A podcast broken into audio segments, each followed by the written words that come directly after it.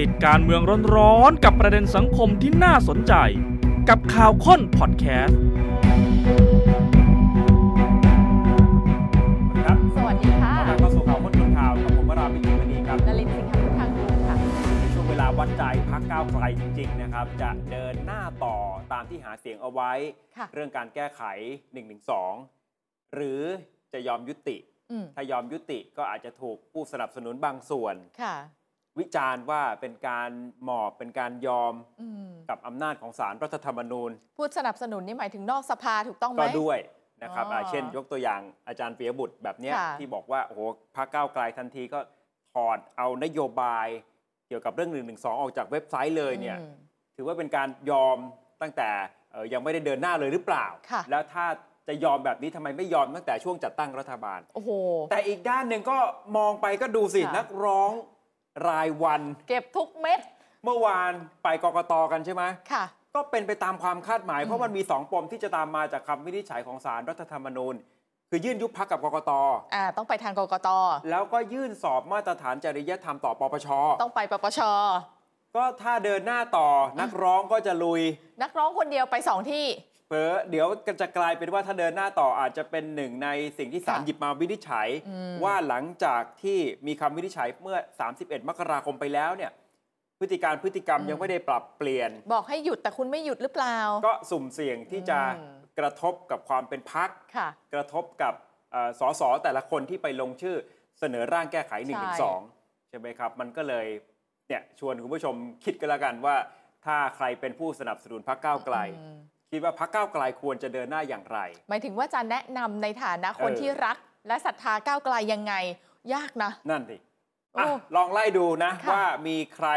ที่ไปยื่นเพิ่มเติม คืออย่างที่บอกเมื่อวานนี้ส่วนใหญ่จะไปกันที่กกตก่อนค่ะใช่ไหมครับ เพราะว่าเป็นการยุบพักอืมต้องไปที่อยู่ในมือกกต จากนั้นก็ไปส่งสารรัฐธรรมนูญค่ะแต่ถ้าเรื่องเกี่ยวกับมาตรฐานจริยธรรมเนี่ยต้องไปที่ปปช เอาคนแรกวันนี้คุณธีรยุทธ์สุวรรณเกษร นี่ก็มือร้องเรื่องพักเก้าไกลเอา1นึไปหาเสียง ในชั้นศาลรัฐธรรมนูญก่อนหน้านี้ คุณธีรยุทธ์ไปกกตเมื่อวานนี้ วันนี้ก็ไปที่ปปชครับ บอกว่าสิ่งที่สสพักเก้าไกลทำ44 คน ตั้งแต่ตอนที่ยื่นร่างแก้ไขมาตรา 112 ต่อสภาผู้แทนราษฎรเนี่ยถือว่าเป็นการฝ่าฝืนหรือไม่ปฏิบัติตามมาตรฐานจริยธรรมของตุลาการศาลรัฐธรรมนูญ และผู้ดำรงตำแหน่งในองค์กรอิสระ ซึ่ง มาตรฐานจริยธรรมนี้เนี่ยบันบังคับใช้กับทั้งสสและสว ถามว่าคุณเทรยุทธ์ต้องการให้ตัดสิทธิ์ทางการเมืองพักก้าวไกล ตลอดชีวิตเลยไหม44 คนเนี่ยอื้อหือเพราะว่าบางคนที่เคยถูกยื่นสอบมาตรฐานจริยธรรมถูกตัดสิทธิ์ตลอดชีวิตกันมาแล้วหมายถึงอยากจะให้เขาได้เออใบดำเลยใช่ไหมเนี่ย คุณธีรยุทธ์บอกก็ไม่ใช่ความต้องการของตนเองนะอ๋อแต่ในบทบัญญัติของรัฐธรรมนูญเนี่ยมันจะไปถึงขั้นนั้นได้หรือไม่ก็ขึ้นอยู่กับการไต่สวน และการดำเนินการของปปช พยานหลักฐานของสารรัฐธรรมนูญเนี่ยเป็นสิ่งสำคัญที่ศาลเขียนโดยละเอียดอยู่ในคำวินิจฉัยแล้วอลองฟังคุณธีรยุทธ์ดูครับ ผมจึงนำคำร้องนี้ทำเป็นหนังสือนำเรียนแก่คณะกรรมการปปช เพื่อให้ไต่สวนและดำเนินคดี กับสมาชิกสภาผู้แทนราษฎรพรรคก้าวไกล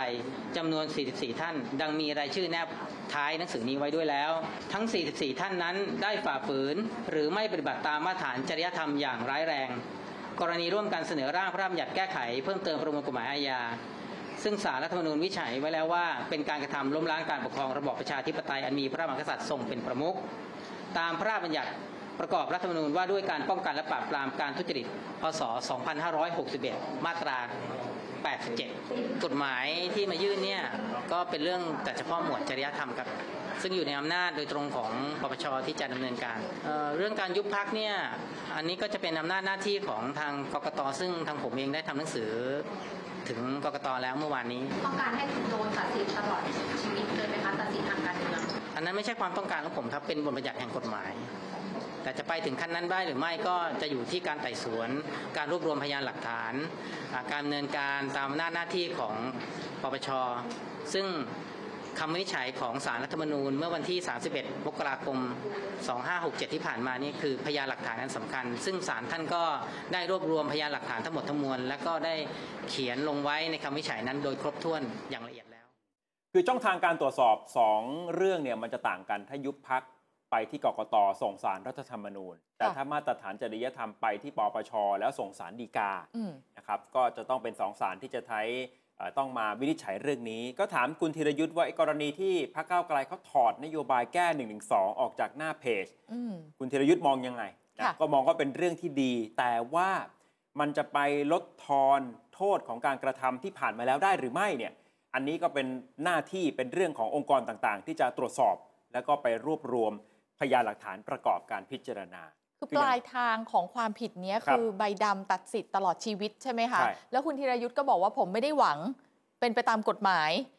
แต่มีคนที่หวังก็ไงในเมื่อปลายทางมันก็เป็นแบบนั้นใช่ใช่ไหมแต่มีคนที่อยากให้เป็นอย่างนั้นเลยอะค่ะ คือ คุณสนธิยาสวัสดีค่ะนี่ก็นักร้องขาประจำเหมือนกัน บอกว่าผมหวังให้เป็นอย่างนั้นนะคะ ตัวของคุณสนธิยาก็ไปปปชเหมือนกันค่ะ คุณสนธิยาเนี่ยคือเขาจะมี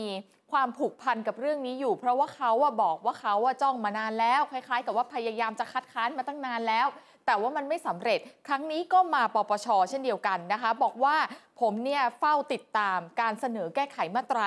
112 ตั้งแต่ตอนจัดตั้งอนาคตใหม่ละนู่นนะปี 61 นู่นนะความเคลื่อนไหวของคณะนิติราษฎรมาจนอนาคตใหม่มาจนก้าวไกลเนี่ยมองมาตลอดนะเขาใช้คำนี้ค่ะ บอกว่าการกระทำเหล่านี้เป็นมรดกบาป ที่เป็นการกระทำถ่ายทอดเป็นพันธุกรรมเป็น DNA ใช้คำนี้เลยนะ จากอนาคตใหม่ถึงก้าวไกล คัดค้านมา 7 ปีอะเห็นใจสสทั้ง 44 คนที่ไปร่วมลงชื่อในร่างกฎหมายนะคะ แต่ก็หวังจะให้ถูกตัดสิทธิ์การเมืองตลอดชีวิตอะนี่คือสิ่งที่คุณสนธิยาคิดอยู่ในใจเลยนะคะ หลังจากนี้จะเก็บรวบรวมข้อมูลเกี่ยวกับการกระทำก็คือตั้งแต่ศาลมีคำวินิจฉัย สิ้นเดือนมกรา31มกราเป็นต้นมานะคะ ทุกอย่างจะเก็บรวบรวมทั้งของพักทั้งคำให้สัมภาษณ์นี่รวมไปถึงอาจารย์ปียบุตรด้วยนะอืมเขาจะไปเก็บคำให้สัมภาษณ์ของอาจารย์ปียบุตรคุณพิธาหัวหน้าพักก้าวไกลนะคะ เพื่อดูว่ายังเดินหน้าเรื่องมาตรา 112 ต่อไหมแล้วก็จะรวบรวมข้อมูลพยานหลักฐานทั้งหมดเลย เกี่ยวกับการเดินหน้าแก้ไขมาตรา 112 เอามาประกอบการชี้แจงกับปปชนำไปสู่การเอาผิดสสทั้ง 44 คน คุณสนธิยาบอกว่าจะติดตามเรื่องของการเสนอร่างพรบนิรโทษกรรมด้วย ผูกพันกันอยู่ในกรณีนี้ เพราะว่าถ้าเสนอให้มีการนิรโทษกรรมความผิดที่เกี่ยวข้องกับมาตรา 112 เขาบอกว่าเขาจะนับรวมเข้าไปในนี้แหละ เพราะว่าถือเป็นการตั้งใจเซาะกร่อนบ่อนทำลาย ไม่ได้เคารพศาลแต่ถามว่าปลายทางคุณสนธิยามองเห็นไหมว่ามันลงเอยยังไง เจ้าตัวก็ยังตอบว่า 50-50 นะครับลองฟังเสียงดูค่ะ เปรียบเสมือน เราเห็นเป็นมรดกบาป ส่วนหนึ่งกลาวกลายเป็นดาว ลูกไก่ ที่อยู่บนท้องฝาสูง เป็นความตั้งใจบทกันนะเป็นความตั้งใจที่จะกัดเซาะกร่อนและ ทำให้สถาบัน หรือมีเจตนาแอบแฝง ตามที่สารรัฐธรรมนูญวินิจฉัยไว้อย่างชัดเจนในวันนั้นแล้วคุณไม่ได้เคารพศาลและคุณไม่ได้ทำตามที่ศาลสั่ง ผมจึงเตือนนะครับ ผมเตือนว่าขอให้พักเก้าวไกล ไม่ว่าคนหนึ่งคนใด ถ้ายุบพักหมายรวมถึงสสทั้งหมดร้อยห้าสิบกว่าคนค่ะแต่กรณีที่ผมยื่นวันนี้ ผมยื่นจริยธรรม ผู้ยื่นชื่อ แก้ เพื่อให้เขาถูกมาตรา1นึเพื่อให้เขาถูก การร้องตรงนี้ก็คือร้องให้บุคคล44คน ถ้าผมความรู้สึกของผม ผมเรียกร้องให้วินิจฉัยแล้วให้ยุติการเมืองไปตลอดชีวิต อืมเนี่ยค่ะ เออ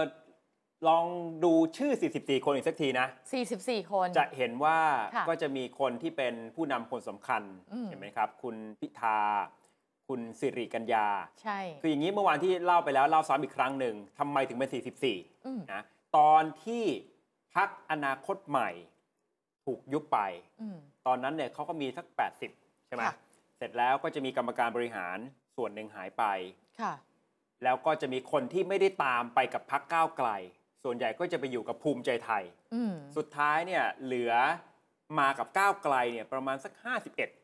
หลือจริงๆเหลืที่อจริงๆไปต่อ51ในนามก้าวไกลนะอะทีนี้มันก็เกิดปรากฏการณ์ว่ามี 6สอสอที่ไม่เห็นด้วยกับการยื่นแก้ไข1 1 2ค่ะ ก็เลยเหลืออยู่ 44 คนอ๋อออะสักเจ็ดสสสิ เพราะว่าจาก 51 ใช่ไหมค่ะครับ ลบออกไป 7 ก็เหลือ 44 นะเอ่อแล้ว 7 คนเหล่านั้นเนี่ย พอเลือกตั้ง 66 เขาก็ไปอยู่กับภูมิใจไทย เพราะว่าเขาตั้งใจจะไปตั้งแต่แรกตอนนั้นก็รู้ใช่ไหมอยู่แล้วนะอ่าก็ก็ แล้วก็เป็นงูเห่ากันมาจนจบสมัยใช่สภาชุดที่แล้ว เพราะฉะนั้นมันจึงเหลือ 44 สส ซึ่งบางคนปัจจุบันนี้ไม่ได้เป็นสสอะเพไม่ราะอว่ายู่แล้บาวงก็คนมีเนี่ยเขาก็อาจจะลุกจากที่นั่งโดยเฉพาะบรรดาสสบัญชีรายชื่ออืมเช่น คุณเจี๊ยบอมรัตน์แบบนี้อ่าลุกออกแล้วก็ปล่อยคือเขาจะมีบอกแนวคิดว่าให้เด็ก ๆ เข้ามาใช่บ้างเขาจะมีแนวคิดว่าอย่าไปผูกติดอ่านนะเอ่อผู้การสุวิสารเห็นไหมเบอร์ 31พลค่ะตำรวจตรีสุวิสารพักดีนฤนาถอืม คุณพิจารณ์ชาวพัฒนวงศ์นี่เคยเป็นรองหัวหน้าพักก้าวไกลนะอืมครั้งนี้ก็ไม่ได้ลงบัญชีรายชื่อของพรรคก้าวไกล แต่ก็ค่ะยังถือว่าเป็นคนที่อยู่เบื้องหลังทำงานอยู่เนี่ยนะคเหรัมืบอนเป็นฉะนั้นพี่เลี้ยงอย่างอะเงี้ยมันเนาะก็จะมีปะปนบางคนก็ยังกลับอ่าเข้ามาเอ่อเป็นสสในสมัยนี้ค่ะบางคนเป็นสสแค่สมัยแรกสมัยที่แล้วอืมอืมก็ประมาณนี้ที่เขาย้อนกลับไป ทีนี้หนึ่งในคนที่ถูกเอ่อยื่นด้วยก็คือคุณสิริกัญญาตันสกุลหมายเลขห้านะครับเท่าที่เห็นเมื่อสักครู่นี้ ถามคุณสิริกัญญาตกลงกังวลไหมกับการถูกยื่นสอบมาตรฐานจริยธรรม ต้องเตรียมตัวอะไรไหมคุณสิริกัญญาบอกว่าก็ได้เตรียมที่จะต่อสู้อืมคดีเอาไว้นะเพราะเรื่องนี้ก็เป็นหนึ่งในฉากทัศน์ที่มันเกิดขึ้นได้เหมือนกัน ก็ไม่ได้กังวลใจอะไร ในแง่ของกระบวนการต่อสู้ แล้วคุณสิริกัญญาก็ยอมรับเลยว่า เราก็ได้วางแผนรองรับเอาไว้แล้ว แล้วก็มีแกนนำรุ่นต่อๆมา และคิดว่าระยะเวลาของกระบวนการยุติธรรม ไม่ได้รวดเร็ว พอจะมีเวลาที่จะเตรียมแกนนำรุ่นต่อไปขึ้นมาได้แน่นอน ไม่ใช่เรื่องที่น่ากังวลอืมคุณสิริกัญญาก็เป็นหนึ่งในคนที่ถูกมองว่าจะเป็นแกนนำรุ่น 3 ใช่ไหมครับ ถ้าเรื่องยุบพักเนี่ยคุณสิริกัญญาไม่เกี่ยว เพราะไม่ได้เป็นกรรมการบริหารพักที่ส่งกกตอ่าไม่โดน แต่ถ้าเป็นเรื่องมาตรฐานจริยธรรม คุณสิริกัญญาอยู่ใน 44 สส เมื่อสักครู่ด้วย เพราะฉะนั้นมันก็จะมีส่วนที่มาเกี่ยวข้องกับอนาคตของตัวคุณสิริกัญญาด้วยนะ คุณสิริกัญญายืนยันว่าถึงแม้จะไม่มี 44 คนนะ ถึงแม้จะโดนกันหมดสมมตินะค่ะแต่แนวคิดอุดมการณ์วิธีการการทำงานของพรรคก้าวไกล จะยังคงดำเนินการสืบต่อไปอะลองฟังคุณสิริกัญญาครับ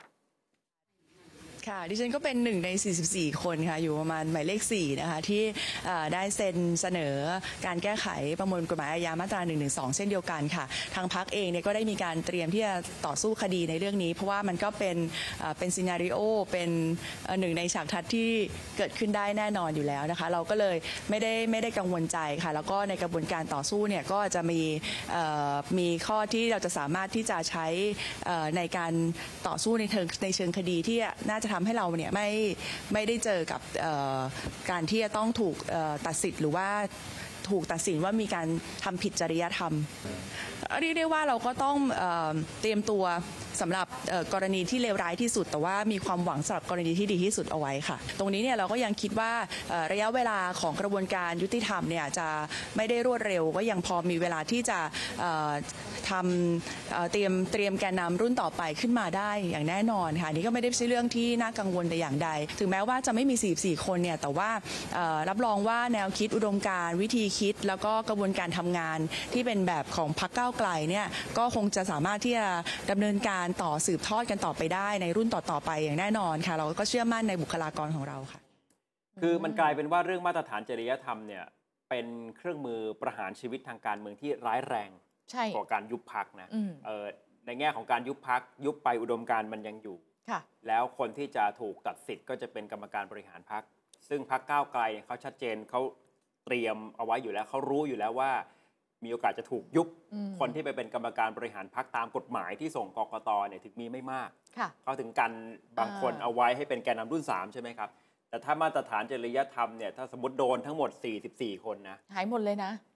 มัน โอ้โหนี่มันเป็นเรื่องมันจะขเยออะงแต่ละมากคนเลยไงใช่ไหมใช่มันไม่ได้มีกำหนดว่าโดนแค่เฉพาะคนนี้คนนี้อ่าใช่แต่ไม่แน่ก็อาจจะไล่เรียงตามความเข้มข้นก็ได้ เช่นอืมอะคุณพิธาในฐานะหัวหน้าพักมากหน่อยอย่างเงี้ยเหรอคะมากหน่อยไม่รู้ก็โอ้โหแล้วแต่วิธีการที่ค่ะศาลฎีกาจะไปมอง และอย่างที่บอกว่าค่ะมันร้ายแรงกว่าเพราะลองย้อนไปดู 4 คนที่เจอสิ สี่คนนะคะที่เคยดำรงตำแหน่งทางการเมืองแล้วก็เจอความผิดมาตรฐานจริยธรรมร้ายแรงค่ะคุณผู้ชม ใบดำเนี่ยน่ากลัวมากนะ เดี๋ยวให้ดูนะคะ คนแรกจำได้แน่นอนคุณปรินาไกรคุปจำกรณีนี้ได้นะคะ ถ้าไปเทียบว่าผิดฐานไหนที่บอกว่าผิดมาตรฐานจริยธรรมเนี่ยก็คือจริง ๆ แล้วสสต้องไม่กระทำการใดที่ก่อให้เกิดความเสื่อมเสียต่อเกียรติศักดิ์ของการดำรงตำแหน่ง เป็นเรื่องที่ดินนะตอนนั้นนะคะ แล้วฝั่งขวาที่คุณผู้ชมเห็นเราจะติ๊กถูกให้คือตัดสิทธิ สมัครรับเลือกตั้งตลอดชีวิตลงสมัครอะไรไม่ได้นะคะ ตัดสิทธิ์เลือกตั้ง 10 ปี ห้ามดำรงตำแหน่งทางการเมืองด้วยเห็นไหมคะ คนต่อมาคุณกนกวันวิลาวันอดีตรัฐมนตรีช่วยศึกษานะคะ จากภูมิใจไทย เช่นเดียวกัน นะคะตัดสิทธิ์สมัครรับเลือกตั้งตลอดชีวิต ตัดสิทธิ์เลือกตั้ง 10 ปี ห้ามดำรงตำแหน่งทางการเมืองด้วยครับนะคะคือคุณปรินากับคุณกนกวันเนี่ยเรื่องเหมือนรากัวนก็จะคล้ายๆกันใช่เรื่องเกี่ยวกับที่ดินค่ะนะคุณกนกวันก็จะเป็นที่ดินที่เขาใหญ่ พวกผลประโยชน์ทับซ้อนอะไรคุณแบบปรินี้นาก็จะเป็นที่ดินเอ่อค่ะตรงเล้าไก่ที่มันไปอืมทับซ้อนกับสปกคนที่ 3 นะคะ คุณธนิการพรพงษาโรธค่ะ อดีตสสพลังประชารัฐนะคะ อันนี้เยอะเลยเนี่ย เพราะว่า ผลประโยชน์ของชาติ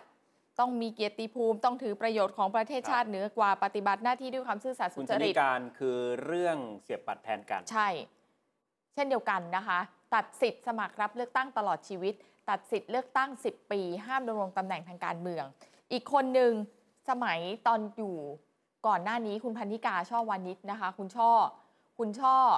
เมื่อวานนี้ก็คุยถึงเรื่องนี้นะคะว่าใบดำคุณช่อเนี่ยหนักจริงๆเพราะว่าตัดสิทธิ์สมัครรับเลือกตั้งตลอดชีวิต ตัดสิทธิ์เลือกตั้งเนี่ยไม่มีกำหนดนะคะ แล้วก็ห้ามดำรงตำแหน่งทางการเมืองด้วย คุณช่อก็จะเป็นเรื่องการโพสต์ Facebook ใช่ตั้งแต่สมัยเรียนจบนะครับอืมแล้วมันอาจจะมีข้อความที่หมินเมย์ต่อการละเมิดสถาบันสารดีกาค่ะก็เลยตัดสิทธิ์คุณช่อไป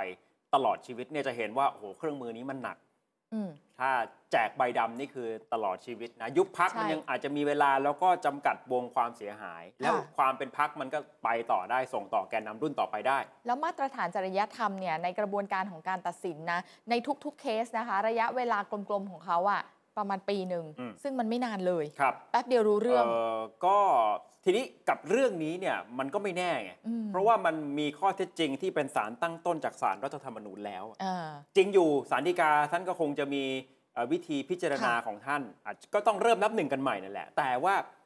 เนี่ยมันมีจุดสิ้นสุดจากสารรัฐธรรมนูญคุมาณแล้วจะบอกว่ามันจะเร็วกมัว่าอปียู่ที่เงี้ยว่าเหรอ สารดีกาท่านจะตั้งต้นจากตรงนั้นเลยไหมหรือค่ะ จะเริ่มพิจารณาตั้งแต่แรก อืม หรือถ้าเป็นเรื่องยุบพักเนี่ย สารรัฐธรรมนูญท่านก็เคยวินิจฉัยเอาไว้แล้วว่านี่คือค่ะล้มล้างการปกครองอืมแต่ก็ไม่รู้ว่าถึงเวลาถ้าพิจารณายุบพักท่านจะมองต่างไปจากสิ่งที่ท่านเคยวินิจฉัยเอาไว้หรือเปล่าอุ้ยยากนะนะถึงได้บอกว่าพรรคก้าวค่ะไกลก็คงจะต้องถกเถียงกันภายใน ว่าจะทำอะไรให้รู้สึกว่ามันลดทอนความร้อนแรง เผื่อว่าทำให้ศาลเห็นว่าได้พยายามที่จะไม่เข้าไปเอ่อ มีส่วนกับการล้มล้างการปกครองที่ศาลวินิจฉัยเอาไว้แล้วไหม แล้วมันสำคัญมากเลยนะคะ อยู่ที่ว่าเริ่มนับกันตอนไหน ครับ ถ้าเริ่มตั้งแต่มีคำวินิจฉัย แล้วพยายามทำอะไรที่มันลดทอนค่าเขาโอเคนะ อันเนี้ยดี อ่าแต่ว่าถ้าเขาไม่ได้มองว่าเริ่มตั้งแต่คำวินิจฉัยไปมนัอบงไปสิ่งที่กระทำไปแล้ว ทำไปแล้วอย่างเงี้ยแล้วมันผิดอย่างเงี้ย ก็คงจะเป็นข้อถกเถียงในทางกฎหมายต่อไปเออว่าสิ่งที่พรรคค่ะก้าวไกลทำในเวลานั้น มันจะรุนแรงใช่ถึงขั้นจะยุบพักได้หรือเปล่านะครับค่ะมองในมุมของนักวิชาการ เราอาจจะบางทีคุยจากกับนักวิชาการที่อยู่ในกรุงเทพใช่ไหมอ่าพาไปคุยกับนักวิชาการที่มหาวิทยาลัยขอนแก่นบ้างค่ะนะครับในที่ติดตามคดีนี้แล้วมันจะส่งผลอย่างไร โดยเฉพาะการพูดถึงมาตรา 112 พูดถึงการอ่าแบ่งแยกอำนาจระหว่างฝ่ายนิติบัญญัติกับฝ่ายตุลาการ ท่านแรกครับอาจารย์อิมรอนโสสันครับอาจารย์ประจำคณะมนุษยศาสตร์ และสังคมศาสตร์จากมหาวิทยาลัยขอนแก่นเนี่ยนะครับ อาจารย์มองแบบนี้ว่าคำวินิจฉัยของสารรัฐธรรมนูญ มันอาจจะเป็นสารตั้งต้นที่มีคำว่าล้มล้าง ให้นักร้องเนี่ยนำไปเป็นเชื้อเพลิง ในการร้องเรียนให้ยุบพักนั่นก็เรื่องหนึ่ง แต่สิ่งที่น่าสนใจคือต่อไปนี้ตกลงเรื่อง1นึเนี่ยควรจะพูดหรือพูดได้แค่ไหน ถือเป็นการเตือนไปยังพักการเมืองอื่น ๆ ด้วย รวมถึงการเคลื่อนไหวต่างๆ เป็นกรณีศึกษา ที่จะบอกว่าหลังจากนี้สังคมต้องมองเรื่องมาตรา 112 ในนิยามตามที่ศาลอืมรัฐธรรมนูญเขาว่าไว้ไหมค่ะอะลองฟังอาจารย์อิมรอนดูครับเอ่อเบื้องต้นนะครับหลังจากสารรัฐธรรมนูญได้ได้ให้คำวินิจฉัยเมื่อวานเนี่ยผมคิดว่าเอ่อพอเราฟังข่าวที่คุณพิธาเอง แล้วก็ทางพรรคก้าวไกล โดยเฉพาะหัวหน้าพรรคก้าวไกลเขาพยายามที่จะออกมา อันที่หนึ่งแน่นอนแหละเขาไม่ยอมรับเอ่อคำวินิจฉัยแน่ๆนะครับอันนั้นคือเป็นทิศทางที่ชัดเจนอยู่แล้ว แต่ว่าสิ่งที่น่าสนใจก็คือเอ่อสิ่งที่คุณพิธาอธิบายในเรื่องของความหมาย ที่จะต้องอาจจะมนิยามกันใหม่ของของประชาธิปไตยอันมีพระมหากษัตริย์ทรงเป็นพระประมุขเนี่ยมันคืออะไรนะครับ อันที่หนึ่งอันที่สองก็คือขอบเขตระหว่างอำนาจศาลและก็อำนาจบริหารนะครับเพิ่งปกติเนี่ยอำนาจต่างๆของเราเนี่ยเราจะแบ่งออกเป็นสามอำนาจถูกไหมครับโดยพื้นฐานก็คืออำนาจตุลาการอำนาจการบริหารแล้วก็อำนาจนิติบัญญัตินะครับอันเนี้ยคุณพิธาก็ตั้งคำถามว่า สุดท้ายแล้วไอ้บัตเดอรี่ หรือว่าขอบเขตแต่ละอำนาจเนี่ยมันอยู่ตรงไหน ก็เป็นก็ก็เป็นคล้ายๆเป็นการตั้งคำถามถามกลับ ให้กับสารรัฐธรรมนูญเหมือนกันว่า คุณมีอำนาจแค่ไหนที่คุณจะมาออกออกออกคำพิพากษาลักษณะแบบนี้นะครับ แล้วก็แต่ว่าสิ่งที่ผมมองไปไปไปไปอีกขั้นหนึ่งก็คือ นิยามความหมายของประชาธิปไตยอันมีพระมหากษัตริย์ทรงเป็นประมุขเนี่ยมันไม่ได้ เป็นนิยามที่จะถูกจำกัดเฉพาะในเรื่องของมาตรา1นึอะแต่อาจารย์อิมรอนก็ยังเชื่อนะครับว่าสังคมยังพูดถึงเรื่องนี้ได้นะ ไม่ถึงกับต้องเงียบ แต่คิดว่าถ้ามองในการตีความของศาลเนี่ยจะเห็นได้ว่ามีความพยายามที่จะเอ่อจำกัดการกระทำค่ะนอกสภา ส่วนในสภาก็ต้องไปผ่านกลไก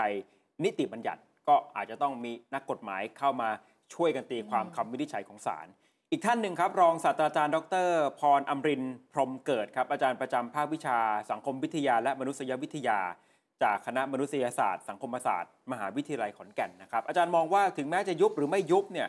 อย่างไรก็มีผลบวกกับพรรคก้าวไกล เพราะตอนนี้ก้าวไกลยังรากลึกไปทุกพื้นที่ที่เป็นสถาบันการเมืองชัดเจน ภาพมันชัดเจนว่าคนเชื่อมั่นว่าพรรคก้าวไกล กล้าที่จะเปลี่ยนแปลงสังคมในทางที่ดีขึ้น เพราะฉะนั้นก็ ดีสำหรับคุณพิธาที่รอดคดีนี้ชัดเจน แต่ตอนนี้เขากลับมาแล้วนี่คงหมายถึงไอทีวีนะอืมอืมแล้วพอกลับมาทำงานในสภาเนี่ยกระแสนิยมมันก็อาจจะยิ่งกลับมามากขึ้น ลองฟังอาจารย์พรอมรินทร์ครับ ก็จะเป็นโอกาสดี ก็คือก้าวไกลจะเหมือนพยักติดปีก เขาจะโบยบิน แล้วเขาก็จะได้คะแนนเพิ่มเหมือนที่ผมพูด ชนะการเลือกตั้งเหมือนเดิม ส่วนการจัดตั้งรัฐบาลหรือไม่นั้นก็เป็นอีกเงื่อนไขหนึ่ง เนื่องจากสังคมไทยเราอย่างที่บอกมันไม่ได้ตรงไปตรงมา แล้วมันไม่ได้พัฒนาประชาธิปไตยได้เต็มที่ประชาธิปไตยของเรามันยังไม่ได้เป็นระบบที่มันลงตัว มันไม่เหมือนในต่างประเทศหรือในโลกตะวันตก ในประเทศที่เขามีการพัฒนาประชาธิปไตยเต็มที่แล้ว พรรคการเมืองชนะการเลือกตั้งก็ได้จัดตั้งรัฐบาลเลย แต่ของเรามันไม่เป็นเช่นนั้น มันมีมือที่มองไม่เห็นอยู่มากมาย มันมีอำนาจมืดอะไรต่างที่มันซับซ้อนสังคมไทยเป็นสังคมที่ไม่ตรงไปตรงมาพลังอำนาจนิยมยังแข็งแรงอยู่ ยังแข็งแรงอยู่ พลังอำนาจนิยมเนี่ยยังมันมันเกิดจากพื้นฐานดั้งเดิม สังคมไทย สังคมไทยเรา มีเรื่องของอำนาจนิยม และอนุรักษ์นิยมไปด้วยกัน ความเป็นอนุรักษ์นิยมเนี่ยมันฝังรากลึกมายาวนาน มันเป็นพื้นฐานของสังคมไทย และมันมีมันมีอิทธิพลต่อระบบราชการเรื่องความก็คงจะเป็นที่วิพากษ์วิจารณ์วิเคราะห์กันต่อไปใช่อนาคตของพรรคก้าวไกลในบรรยากาศที่โอ้โหมีนักร้องไปร้องกันเนอะเต็มไปหมด นี่คือร้องในภาพของการล้มล้างการปกครองนะค่ะยังมีเรื่องราวส่วนตัวของแต่ละคนอีก ศึกหลายด้านซะเหลือเกินนะคะ เรื่องราวของคนคนหนึ่งสสจิรัตน์ของก้าวไกลครับกับใบสอดอ43 นั่นแหละค่ะ แต่ว่าลามไปถึงคนอื่นๆด้วย เพราะว่าแน่นอนนะคะ คนก้าวไกลเนี่ยเขาก็โปรเทคกันอยู่ใช่ไหมเขาก็พยายามนะคะ ที่จะให้ข้อมูลในฝั่งของก้าวไกลออกมา ปรากฏว่าล่าสุดวันนี้ค่ะ เพจวันนี้ก้าวไกลโกหกอะไรเขาไปปปชและเขาก็ยื่นเรื่องอยากจะให้ตรวจสอบ 3 คน คนแรกก็คือคุณจิรัตน์นั่นแหละประเด็นสอดอ43นะแต่อีก 2 คนนะคะ คือคุณวิโรธกับคุณสุพนัทในข้อหาที่ไปพาดพิงกล่าวอ้าง ว่ากองทัพเนี่ยช่อโกงหรือเปล่าอ่า เกี่ยวเนื่องกันหมดเป็นเรื่องเดียวกันนะคะนำทีมไปเลยนะคะ โดยคนนี้ค่ะ คุณทันกวินนะคะ ตัวแทนของเพจเขาบอกว่าคุณจิรัตเนี่ยเขาดูและทุกอย่างที่มันเกิดขึ้นเนี่ยปลอมแปลงเอกสารหรือเปล่า เพราะคุณจิรัตเอาใบมาโชว์ใช่ไหมคะ แล้วก็บอกว่าไปตรวจสอบเลยลายเซ็นตอนปี 54 เนี่ย ทีนี้ภาครัฐบอกว่ามันไม่ใช่เอกสารที่ออกโดยหน่วยงานราชการนะ ทางเพจเขาก็เลยบอกว่าพิรุตแล้วแหละ เพราะว่าช่วงเวลาที่คุณจิรัตพูดถึงน่ะทำไมถึงมีคำว่าหมายเลขดำอยู่บนเอกสารที่เอามาโชว์ล่ะ เรื่องนี้มันไม่ใช่เรื่องของการซื้อนะ แต่ว่ามันจะเป็นการปลอมแปลงเอกสารหรือเปล่า ลองฟังคำอธิบายจากคุณทันกวินค่ะ องสุวรรณได้นำเอกสารที่ไม่ได้ออกจากทางราชการ มายืนยันว่าได้รับเอกสารนี้จากทางราชการเป็นเอกสารสอดอ43นะครับซึ่งเอกสารสอดอ43 นั้นเมื่อทางภาครัฐ โดยเฉพาะฝั่งกองทัพได้บอกแล้วครับว่าไม่ได้เป็นเอกสารที่ทางราชการออกให้ เพราะฉะนั้นสิ่งที่ยืนยันได้อย่างชัดเจนประกอบกับข้อกฎหมาย ก็แสดงได้ว่าเอกสารนั้นไม่ใช่เอกสารที่ทางราชการออกให้ และเมื่อไปดูในรายการของช่องหนึ่งละกันนะครับ ก็จะเห็นได้ว่าทางผู้ดำเนินรายการได้ออกมายืนยัน แล้วว่าได้มีการตรวจสอบจริง แต่ว่ามันก็เกิดการพิรุษอย่างหนึ่งก็คือว่าตัวของสสจิรัตได้บอกว่าให้ไปตรวจลายเซ็นในปี 2554 ซึ่งณขณะนั้นเป็นระยะเวลาที่คุณจิรัตกำลังขอผ่อนผันอยู่ คำถามคือว่าณขณะที่คุณจิรัตน์ได้พูดว่าได้รับเอกสารตอนปี 2554 นั้นเนี่ยมันมีคาว่าดำได้อย่างไร เพราะฉะนั้นมันไม่ใช่เป็นประเด็นที่เรื่องของการซื้อสอดอ43แหละแต่เป็นประเด็นที่มันมีการปลอมแปลงเอกสาร โดยที่คุณจิรัตน์ทราบดีอยู่แล้วครับว่าเอกสารนั้นเป็นอย่างไร ซึ่งมันเข้าข่ายในการใช้เอกสารปลอม โดยที่รู้อยู่แก่ใจว่าไม่ได้เข้ารับการตรวจเลือกนะครับ อันนี้เป็นประเด็นที่สำคัญในขณะปัจจุบันนะครับที่เขาใช้เอกสารปลอมเพื่อเผยแพร่ต่อสาธารณะ นี่คือประเด็นของคนแรกคือคุณจีรัตน์นะคะ ทางเพจพูดไปถึงคุณวิโรธด้วยค่ะ อยากจะให้ปปชตรวจสอบหน่อยสิ คุณวิโรธเนี่ยให้สัมภาษณ์ บอกว่าอ้าวทีนี้จนมีการตั้งคำถามนะคะ ว่าเมื่อมีการชำระเงินหรือว่าขายเงิน ไปซื้อใบสอดอ43เนี่ยภาครัฐหรือกองทัพช่อโกงหรือเปล่าล่ะถ้าอย่างนั้นน่ะเป็นเหมือนการเห็นด้วยที่คุณจีรัตจ่ายเงิน แล้วก็จะต้องได้เอกสารจริง ๆ ทั้งๆที่ตัวของคุณวิโรธเนี่ยเป็นประธานคณะกรรมการทหารอยู่นะ คุณต้องตรวจสอบเรื่องนี้สิอะเพราะฉะนั้นก็เลยมาร้องปปชนะคะ มันแปลทั้งหมดว่าข้อกล่าวหาคำว่าช่อโกง เป็นการยืนยันว่าคุณวิโรธกับคุณจิรัตรู้อยู่แล้ว ว่ามันมีการจ่ายค่าปรับใบสอดอ43 ให้กับใคร คือเมื่อไม่ได้ทำเอกสารฉบับจริง แล้วจะไปฟ้องฐานช่อโกง เป็นการเอาข้อมูลเป็นเท็จเข้าสู่ระบบคอมพิวเตอร์หรือเปล่าหมิ่นประมาทกองทัพหรือเปล่า ผมก็เลยร้องเรื่องนี้นะคะ ส่วนคนที่ 3 ค่ะ คุณสุพนัทโดนไปด้วยเหมือนกันค่ะ คุณสุพนัทเนี่ยให้สัมภาษณ์เอาไว้ก่อนหน้านี้ กล่าวหากองทัพว่ามีการซื้อขายใบสอดอ43 ก็เลยอยากจะให้ปปชช่วยตรวจสอบหน่อยอืมก็เป็นอีก 3 คน 3 เรื่องใช่นะที่เกี่ยวข้องกับใบสอดอ43 แล้วก็การออกมาให้สัมภาษณ์อืมเพื่อจะอ่าจะชี้แจงแทนคุณจิรัตน์ใช่ด้วยในมุมนี้เนี่ยนะครับคือคุณจิรัตน์เนี่ยแน่นอนตัวของคุณจิรัตน์เองก็จะเป็นเรื่องตัวใบสอดอ43เนี่ใบยเลยตกลงปลอมไหมอืมเป็นของจริงหรือเปล่า แต่คุณ วิโรธกับคุณแบงค์สุพนัทเนี่ยก็จะเป็นเรื่องจริยธรรมอืมวันนี้ก็ตรงกับวันงานเอ่อสถาปนาหน่วยรักษาดินแดนพอดิบพอดีค่ะนะเพราะฉะนั้นท่านผู้บัญชาการหน่วยรักษาดินแดนหรือว่านรดรวมถึงผบทบท่านก็ไปร่วมงานนี้ใช่ไหมครับ ผู้คนก็เลยสนใจว่าตกลงการตรวจสอบล่าสุดเนี่ยอืมเอกสารของคุณจิรัตน์ยังคงยืนยันเหมือนเดิมไหมคือถ้าไปถามท่านผบทบผบทบวันนี้ท่านไม่ตอบอ่า นะแต่ว่าคนที่ตอบคือพลโททวีภูลริมสาครผู้บัญชาการหน่วยบัญชาการรักษาดินแดน ท่านก็บอกวันนี้ก็ชี้แจงไปหมดแล้วนะที่จริงเนี่ยซึ่งการได้รับใบสอดอ43 มันต้องเป็นไปตามขั้นตอนท่านนอกเหนือจากขั้นตอนของทางราชการ ก็ถือว่าไม่ถูกต้อง ส่วนกรณีที่คุณจิรัตอ้างว่าได้รับใบสอดอ43 มาจากเจ้าหน้าที่พบนรดบอกว่าการจะกล่าวอ้างเนี่ยอ้างอย่างไรก็ได้ แต่สำคัญคือต้องบอกได้ว่ารับมาจากใคร ถ้าสามารถบอกได้ว่าใครชื่ออะไรก็จะไปขยายผลให้ จะไม่มีการปล่อยปละละเลย แต่ขณะนี้เนี่ยบอกแค่ว่ารับมาจากเจ้าหน้าที่